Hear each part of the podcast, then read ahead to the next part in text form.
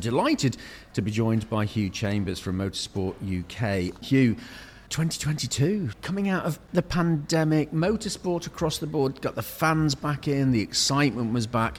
It was an incredible year, wasn't it? Yes, I think everybody should be very proud, and it was really a, a product of all of the hard work of so many people, so many different uh, volunteers, competitors, team owners, circuit owners. Everybody really pulled together. And I don't, I don't, think any of us really knew what was going to transpire as the year unfolded. But the really exciting thing is that circuit racing is absolutely booming. We actually had more circuit racing license holders in 2022 than we've had on record. Goodness me, that that is quite something, isn't it? I mean, to say that that interest has come back also then goes over towards the fans as well, and the fans have come back in their droves. And, and you know, the, the statistics I've seen shown that motorsport, from a fan's perspective, is getting increasingly popular. I, I think there's a certain degree of the halo from Drive to Survive in Formula One. Mm. Uh, there's no question Formula One is the uh, the, the person in the street uh, relate to motorsport through Formula One. That that's the shop window, if you like. And Formula One is in fantastic shape. And uh, mentioned Drive to Survive there. It's now in its fourth season, and it's reached to new audiences mm. that haven't previously had an interest in motorsport, and it's provided uh, a really a, a backdrop or a backstory to the on-track action and we can all learn from that, which is that it's not just the wheel to wheel racing on the track that people are interested in, but the personalities. And, and I think that's where uh, Alan Gow and the team at TOCA do such a fantastic job, is, is really showcasing and building up with ITV's coverage. Uh, the personalities involved in touring cars, and that's what makes it such a great success. And we're here at the BARC Awards, as I, as I, said at the top of our chat, which celebrates the whole family of, of motorsport, all those people who um, provide marshalling and scrutineers and all of that, and, and the club racing um, sort of uh, uh, drivers as well, the people who do it for fun. And that's important, isn't it? Because that's the grassroots of motorsport. Well, you know, we, we've got 60,000 competition license holders in the UK. A staggering number, and far more than any other country in the world we have to remember that for all but maybe 50 drivers who earn a living driving a racing car, those 60,000 people are paying for it out of their own pocket, or maybe their company that they own. But it, for them, it's their hobby, mm. it's their leisure activity. Yeah. You know, we're really in the leisure business. We're, we're not in the professional motorsports business as a domestic motorsport organization. And we need to recognize that we've got to give value for money for people mm. who are spending their hard earned money enjoying their leisure. Mm.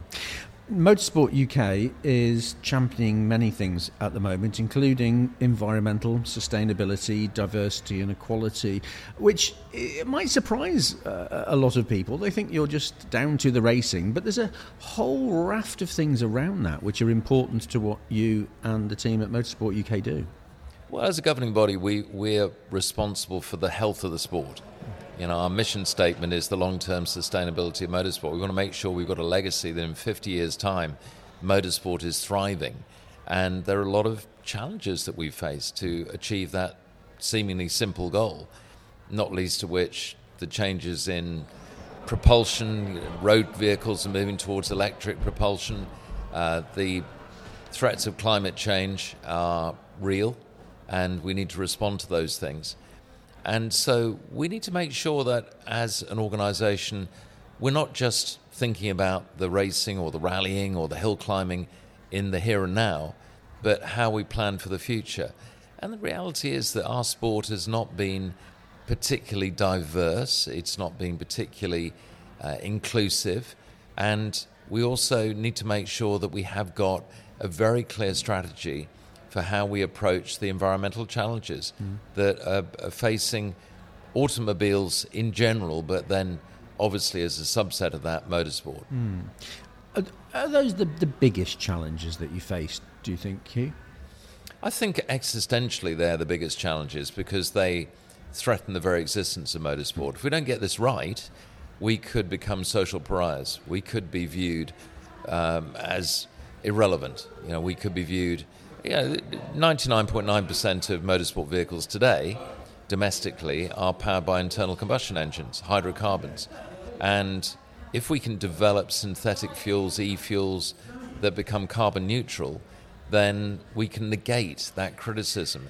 And that's what we've got to work towards. We've got to make sure we've got the technolo- technology solutions that address the concerns of society. Yeah. I, guess it's about embracing the future, not being frightened of the future. I think that's exactly right. It's a very good way of expressing it. And motorsport has, for 120 years, been at the forefront of technology.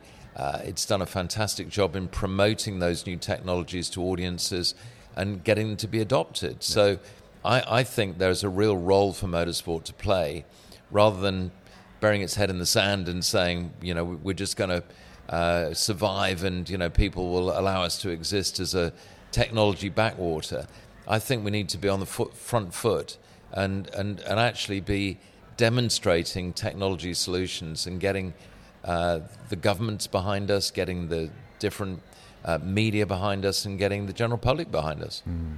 We're about to go into a new motor racing season coming up, starting uh, very, very soon. Lots of different championships, Motorsport UK involved in so many different things. Looking ahead towards the end of the year, what sort of conversation will we be having in terms of what you hope for um, for this coming year, Hugh? I don't, I don't, think we're going to see a dramatic change in any of these fronts in 2023. Uh, I think it's incremental changes, but I think working together we can start to lobby uh, the uh, the decision makers about forms of propulsion because at the end of the day, it, it's right at the core of our sport. Mm. You know, we've all grown up loving the the scream of V12s or V10s and enjoying the, you know, the smell of Castrol R with uh, VSCC. You know, they're, they're things that are so dear to us. Yeah. And, and yeah, I think we've got to embrace the future. And I think through 2023, I think getting those dialogues going with, with stakeholders that are going to decide our future is, is going to be key. Uh, British Formula 4, fantastic right. first season for Motorsport UK, running that championship. And, and I have to say, the prospects are mouthwatering for season two for the Generation 2 cars. Alex Dunne, a worthy champion this year, wasn't he? A very worthy champion. In fact, this evening I believe I'm, uh, I'm awarding him his trophy. Um, the, uh, the, the, the site caveat to that is this will be the third time I've given him that trophy. Well, third time lucky. Fantastic. Exactly. Hugh, really we're, good We're getting good at it. We're getting good at it. good to see you. Thank you. Very good. Thank you.